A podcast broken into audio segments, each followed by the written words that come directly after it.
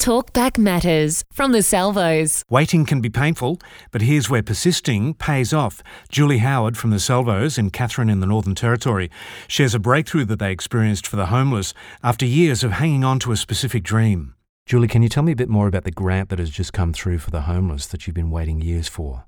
Um, okay, the the grant that we got for we started off when we put in for the grant calling it the homelessness hub and we changed that term to the Doorways Hub um, because we wanted it to be open to anybody as they walk in that doorway and they get the assistance that they need. The grant was through an innovative funding grant provided from the Department of Housing and Community Development in the Northern Territory to um, try some new ideas in connecting and working with chronic long term people caught up in homelessness um, through providing basic services and case management, uh, which wasn't being done in Katherine at all, um, as well as providing the dignity of showers, washing machines, um, and support. That must have been a really exciting moment for you guys. Uh, it was because I probably had envisioned something like this happening for about five years and it's finally come to fruition, which is we're all really excited about that because um, although it's still in the development stages, it's already um, we're already noticing a big difference um, in the people who are coming into our centre. Wow. Do you have facts and figures on how many people just in Katherine and the outskirts uh, are experiencing that homelessness? I probably can't give you a figure off the top of my head, but we do have one of the highest homelessness rates in Australia. Wow. In Katherine. Um, and it's, it's a very high percentage. Um, but Katherine is also a hub for a lot of outlying communities and areas. So some people live here, but some people come into town as well. So um, we find we're at a crossroads. So um, there are a lot of people who need our assistance. What do you think is behind that uh, high stat? Um, lack of housing, in that saying affordable housing up here is a bit of a joke. Really? Um, no housing is affordable, and um, a shortfall in um, the government provided housing. Um, so a lot of people have a long wait to get into anything when something finally becomes available. Right. Um, a high Indigenous population. Yeah. Um, would also contribute to that. So, are there any case studies or people that you know who you know their story and you can share a bit of their story and what it will mean for them?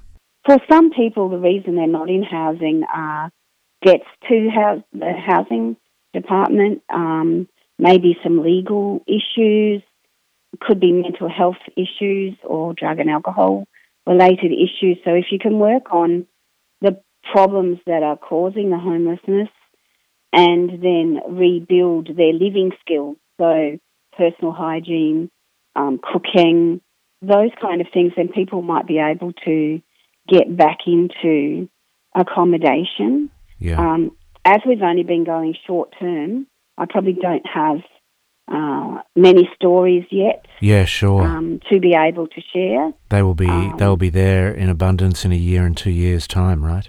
Well, the funding is only for two years, so hopefully, well before then. yeah, yeah, um, exactly. As it's innovative, it's a two-year funding, and um, the results of what we've achieved in those two years will probably then um, relate to whether that funding's ongoing or not. Okay.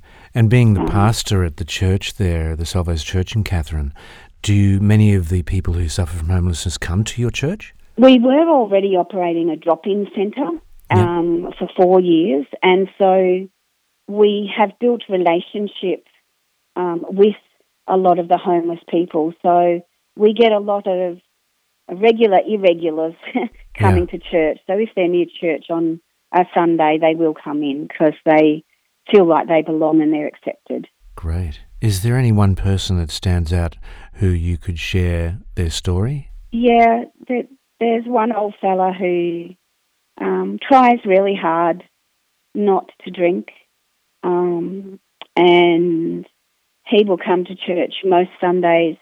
We never know what state he will be in, but just this week we had someone come in who I was talking to, and he come up to that person and said, "This is my church. I go here on Sundays." Good on him. Um, and that was at the drop-in centre. So he feels like he belongs to our church family now, as well as our drop-in um, and the Doorways Hub group of people.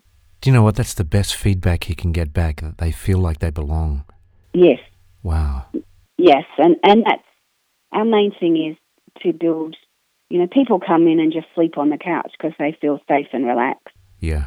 And that's really great because they wouldn't sleep if they didn't feel safe. Yeah.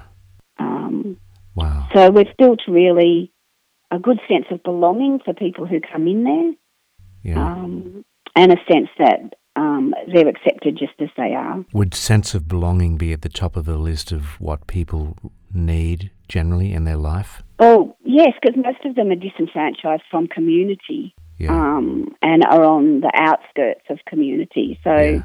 that sense of belonging and feeling accepted uh, is just a really strong need that most people have in their life. Yeah. We all Um, have that, don't we? We do, and, and we all, most of us would have that through family, through friends, through organisations that we belong to, whether that be sports or whatever we do. Um, but for people living on the fringes, um, that sense of disconnection is is very real. Um, and so, for example, we, we were broken into a while ago, and quite a bit of damage was done, and we opened a different part of the building so people didn't miss out on having their brekkie um, when we only had the drop-in centre. Right. And those people came in and they said, "How dare someone break into our drop-in centre?" Yeah, right.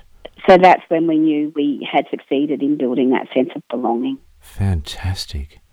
Good Mm. stuff. Thank you so much. That's a great snapshot. Okay. And I would love to touch base with you down the track to see how it's going. Um, I would like just to say though, we've also been blessed with some fantastic staff. Yeah, I can We have a great team of people and volunteers who have a real heart um, for the people who are living in homelessness. Um, and so it really is them that create this atmosphere that people come into and feel welcomed. That's Julie Howard from the Salvos in Katherine in the Northern Territory, proving that persistence really does pay off. And a little prayer doesn't go astray either.